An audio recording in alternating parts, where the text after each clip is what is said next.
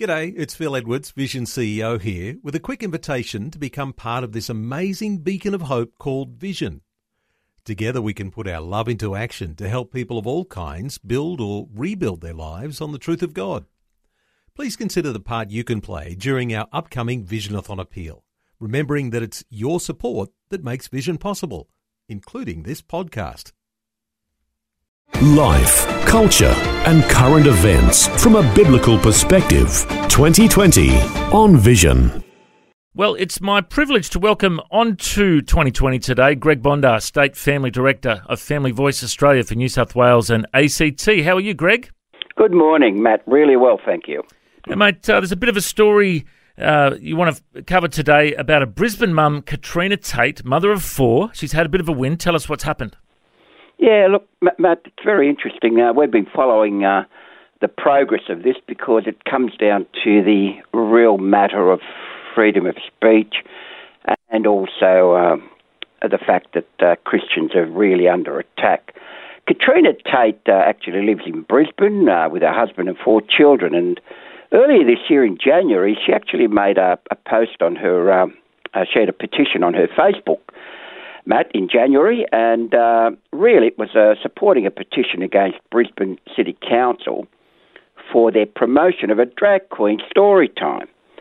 So she made the post and uh, asked Brisbane City Council, Council to cancel their drag queen story hour, uh, and she posted the, the, the little phrase, What happened to protecting children's innocence and letting them just be kids? Well, lo and behold, what happens? Next minute, she's she's been hit with a uh, a, complaint uh, that she's um, uh, vilifying the LGBTIQA plus community, and uh, before you know it, she's you know facing a fairly serious legal matter. The issue of the story, Matt, is that the vilification complaint came from somebody in New South Wales and she's a Brisbane mum. So we've got a real issue here of why does somebody in New South Wales uh, feel that they can um, take legal action uh, at the Anti Discrimination Board in New South Wales with a Brisbane mum? So it's causing a lot of concerns, Matt, and I think we need to address the details behind this because um, very quickly, as you know, Mark Latham is putting up a bill here in New South Wales to put an end to allowing people in New South Wales, this is the LGBTIQA activists to take anti discrimination action against somebody in a different state. So that's a really good move by, move by Mark Latham at the moment. Well, I do remember hearing a bit about this story on 2020 a while back and thinking, I'm going to sign that petition. So I, I did jump online and sign the petition. Yeah. Uh, uh do, you, do you know if uh, there's been success? Like, has, uh, has the Brisbane City Council responded? Well, look, that's an interesting question. We're, I'm trying to find that out myself to see what the situation is. All we know is that uh, that, that the petition has gone there. Um, the the uh, the fact that uh, the drag queen, as they call themselves, um, uh, is is one called um, um, uh, well, sorry, there are a number of drag queens. One in Mel- Melbourne that, that had a, a, a situation in a Melbourne uh, library last year. Um, he or she called herself Annie Depressant, which is an interesting name. Mm. The Sydney drag queen calls him or herself Hanaconda. And interestingly, she says, or he says, and this is the confusion I'm finding, is part of my job with drag queen story time is to ed- educate kids. That's part of her job, she says. I'm often asked by the kids if I'm a girl or a boy. I simply tell them sometimes I'm a boy and sometimes I'm a girl, but I'm always a princess. Well, is it any wonder, Matt, that kids are being confused? Uh, they're, they're, struggling with their own identity, and and one of the questions I put to people out there is, just imagine, Matt, if we had um, a Bible reading session in the public libraries. Imagine the fake media outrage that would come if we tried to implement something like that. So it is of concern. The LGBTIQA community is teaching children, including preschoolers, that they can be any gender that they want. We really need to address this and start to take some sort of uh, uh, united action to make sure that our children are protected and that. Uh, and, and that indeed they, they can, uh, you know, make up their own mind, not be influenced by other sectors of the community. well, I so much appreciate uh, Family Voice Australia and what you guys do uh, standing up uh, for uh, family values, uh, particularly on, on, this topic. What can we do? Is there? Do you guys have a petition we can sign if we want to put our name to to this this cause? Yeah, look, we're actually working on a gender dysphoria issue. I'm not sure if you know it, but the the, the, the Queensland government instituted an act. I think it was earlier this year or maybe late last year, where any child that wants to transition um, what what the new act says is that if a parent or a doctor tries to change that ch- children's mind about transitioning, they could be jailed for up to 18 months, I believe. Mm-hmm. I'll, I'll, I'll, double check that. So there's an act in there in Queensland right at the moment. So even parents can't tell their children, no, don't transition, you know, because um, we could be in trouble. So it's a real issue. What you need to be also aware of is that the same cross border complaint issue, you might remember a chap called Bernard Gaynor. Uh, he's a former Army major. Uh, he was also uh, uh a subject of a complaint by the same person that took out the complaint against um, uh, Katrina Tate. And, and Bernard Gaynor has been hit with over 40 complaints, a lot of them dismissed, but it got to the stage where he even had to sell his home to pay for legal expenses. And it just goes to show you, Matt, what type of attack we as Christians are under because we are voicing our faith. And we've got to make sure that we can overcome this. So, in, in answer to your question, we are working on a petition. We are working on, uh, we've written to every parliamentarian as well, and uh, we're contacting state and federal politicians to ensure that we can balance the books, so to speak. Mm. You know, I was driving home from church last night and I listened to a sermon from Chuck Missler on Vision Radio. All right. And it was obviously recorded a number of years ago. Uh, but he made the comment that the tide is turning against Christianity in the West. He said, for 2,000 years, uh, Christians have been persecuted in many nations of the world. Mm. Uh, yet in the West, we have it relatively good. We, we don't get persecuted that much right now. He said, but I guarantee it's going to get worse. He said, In these last days, you watch, the tide will turn and we will get more persecution uh, in our schools, uh, in our churches. He said, Our freedoms will be taken away and we need to speak up for what God has called us to do before they are taken away. Um, Absolutely, Matt. And, I, and, and, and, and, it's important that we as Christians we do it in a loving way, but we've got to do it in an affirmative way as well. We have to let the economy that society know that we are people of faith and vilification claims must not be used to silence our opinions. Uh, discrimination laws should not be used to silence free speech. And uh, in this regard, you know, we held a webinar a couple of weeks ago. We had the Honourable Mark Latham uh, in the Upper House in New South Wales, and in that webinar, he made the point clearly that Christians should not be silenced for their faith. Mm. It's so good to have someone like Mark Latham speaking up, and I I uh, heard that uh, Neil interviewed uh, you about him a couple of weeks ago and asked the question: Is Mark Latham the new Fred Nile? what, what, what, was your answer to that, Greg? Well, I said, look, there, there, will be no, there'll never be another Fred Nile. Fred's a loving, godly man, and um, he certainly um, uh, is out there doing the Great Commission.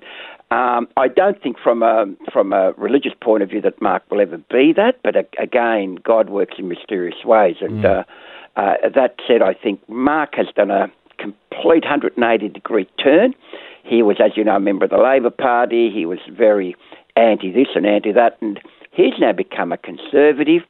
Uh, whilst he admits he's not a Christian, he's become very, very supportive and protective of the of, of the Christian person to have their say in the public arena. So, look, I think he'll fill the void uh, if the Christian Democratic Democratic Party ever ever closes or folds or whatever. He, he'll certainly fill that void, but at the moment, I don't think anyone will be a Fred Nile, and I uh, and I take my hat off to Fred because I will be meeting up with Fred very shortly to discuss how his work in Parliament is going. Well, tell him I said good day. I remember uh, catching up with Fred at Parliament House in Canberra for the National Day of Prayer and Fasting. and uh, he was there, and he got on his knees and he prayed a prayer of uh, confessing sins and repentance, and he humbled himself before the Lord and said, "Lord, we need you. We need you in this nation." And I thought, what a great statesman! What a what a great uh, role model uh, for for other pastors and, and politicians in our nation as well. A great man of God. So yeah, give him give him my regards. Now, mate, uh, on another topic, Yeah. uh, a new study has asked how long should pastors preach. I'm not sure if I want to hear uh, your answer to this, being a pastor myself. But what's what's your what's what's the research show, brother? Well, this is interesting because, you know, at, at Family Voice, uh, each of their state directors, we often get invited to talk at churches, uh, deliver sermons. And um, that being the case, you know, um, I have to tell you very quickly that uh, at Fred Nile, again, I remember when I was asked to do a sermon many years ago. So I, I, I, I was working for Fred at the time, and I said, Fred, uh, can you give me some advice on, on how to really pitch a good sermon? And he said, Young Greg, he called me. He said, Look, what you need is a great opening to your sermon, and you need a great ending to your sermon, and make the time in between as short as possible. so that was pretty good advice. But look, the, the reason I, I came across this research is because, as I said, we all go out and do sermons, and, and we're very active in the in in the uh, church field. One of the things that came up was, given COVID nineteen, Matt, a lot of churches are now streaming their sermons online, as you'd be well aware. So what's happening was, and I spoke to um, thinking about this some time ago, but this research now tells you that the average Catholic church's sermons go for roughly, now you're ready, 14 minutes. Whoa! The, Pro- the Protestant churches, the average is 25 minutes. And of course, the evangelical churches, the average is 39 minutes, which comes out at the medium length analysed for over 50,000 sermons was 37 minutes. So that's an interesting um, uh, uh, figure because, as you know, and, and I learned this from my corporate days, that the attention span of the average adult is about 12 to 15 minutes. Yeah, So, wow. yeah. At, uh, but but the, even Tim Keller, as you know, the New York uh, the New York uh, uh, preacher over there, pastor. And by the way, Tim's got Tim's uh, I think suffering from some uh, serious illness at the moment. So please pray for Tim. But uh, the New York-based author Tim Keller says that 39 minutes is way too long for anybody to be sitting through um, a sermon. So that's an interesting feedback. But even more interesting, Matt, is when they did the survey of these um, of the sermons, the most common used words in sermons were, here we go, say, come, people, know, life, and God. But Jesus only ranked 20th on the list of most common used words. So it's interesting what uh, pastors are doing, but uh, Jesus doesn't rate as number one, he rates as number 10 in terms of the number of times um, his name is used in a sermon. So that was also interesting because it gives me uh, some guidance as well when I go to, to, to deliver a sermon that it's really about our Lord Jesus that we need to be talking about. Absolutely. And, you know, talking about Tim Keller, I did read his book on preaching a few years ago. Brilliant Right. book. And uh, one of the best takeaways from that uh, that he shared was no matter what passage in the scriptures you're using, Old or New Testament, you should always point to Jesus. Yep. And I I love that. You know, w- w- you know, you look at so many of the Old Testament stories; they're all like a foreshadow of the Savior, the Messiah to come. You know, and um, so he yeah, he he explained how to do that in that book. So I'd, I'd highly recommend that book from Tim Keller. And um, I've got a confession to make, uh, uh, Greg. So Yep. you know when COVID hit and all our churches had to go online, Yeah. so we scrambled to, you know, film a church service from home, and it was all, you know, last minute, and it was all, you know, under a lot of pressure. And my first sermon that I preached on our Facebook Live, you're not going to believe it, Greg. It went for fif- it went for uh, 69 minutes. Oh, Matt, what are you doing? Your people probably went out for coffee during the. but it was also I did a lot of announcements, and I, Yeah, you know, said, "Oh, this person's watching on." You know, there was a lot of you know fill in there as well as just, and then I finally got to the sermon, and um, and I remember thinking, "Oh my goodness, that was way too long." So, uh, but we got, I mean, we still had like three thousand views or something. It was amazing. But the next week, I cut it down under an hour. Yeah. Next week was about 50 minutes. And then the last few weeks that we were doing it, I got it to 30 minutes, which was a miracle for me, if anybody knows me. Um, and uh, But, you know, I, I do think it's good to have this research. Yep. But ultimately, when you preach, it's really, uh, you, you've got to be honouring God when you preach. Absolutely. And uh, I'm, I'm a little bit, uh, I, I preach a bit longer than most other preachers. Yep. But Yep. it's because I I feel like I, I, I haven't said what I've really wanted to say yet. I'm going to keep pushing on until I get the message across, um, and and I want to make sure I honour God with what He's given me to share. Um, and I don't mind if people whinge that I go a bit too long because I'd much rather please God than people. So that's my Yep. say on that, Greg. Absolutely right. Look, I know in my own sermons, Matt, you know, I range between 30 minutes to 40 minutes, but as you rightly say, it's, it's God's word that is important, and Yep. uh, you can't put a limit on that, I think. Yep. There you go, Greg. Well, there you go. I, I hopefully just relieved a few pastors out there that were stressing out now, thinking, "Oh, I've got to keep it to under thirty-nine minutes." Anyway, but um, the, the reality is, uh, it's a it's a different world right now too, because like our, our next topic that we're tackling today, Greg, uh, on 2020 is should churches just um, have face-to-face services when we can meet, or should we also be online at the same time? Um, Yeah. what, what are your thoughts on that, Greg? Do you Well, think? all, that's interesting. Yeah, our church went back about three weeks ago. yep. Uh, it's quite a lar- large church in, in comparison to a suburban, you know, but it, it's quite large in a sense, you know. A couple of hundred uh, people on a Sunday. Lately, we've been averaging about 25 to 30 on a Sunday morning at 10 a.m. Yep. But the service is live streamed Yep. so that people don't have to come. We make sure the temperature's taken. We clean our pews with uh, uh, disinfectant cloth. Um, we don't have communal singing for for various reasons. Um, so look, it is live streamed, and I have to give you a prediction.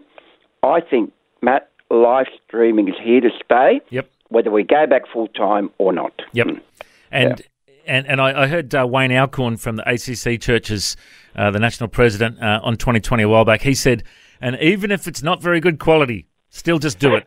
Um, even if it's just someone's phone sitting on a table, uh, broadcasting, you know, uh, you you can improve it as you go ahead, but still just offer it because there are some people that literally won't want to come in and they just will want will want to watch it online. Um, I'm encouraging people, please come to the building if you are able to, because it's much better face to face. But if you can't, watch it online, and and it's up to us churches to be creative and innovative and try and provide that. I think so. Yeah, I think I think churches are becoming more creative. They're coming becoming far more innovative, and I think that uh, the streaming of church services will be an ongoing thing after COVID nineteen. Well, Greg, it's been great to finally meet you on the phone today. I've heard you with uh, Neil a number of times, and uh, Yeah. I love Family Voice, what you guys do, and uh, you guys are standing up for righteousness in this nation. So, if people want to find out more and uh, maybe sign a petition, get involved, make a donation, whatever, what's what's the website? Yep, it's Family Voice, or one word, familyvoice.org.au. We've got a couple of petitions going at the moment, especially on gambling, so I'd love for your listeners to make themselves available and have a look at the work we're doing nationally for our Lord Jesus Christ. Good on you, Greg. Thanks for your time. God bless. God bless. Bye bye. Thanks for taking time to listen to this audio on demand from Vision Christian Media. To find out more about us, go to vision.org.au.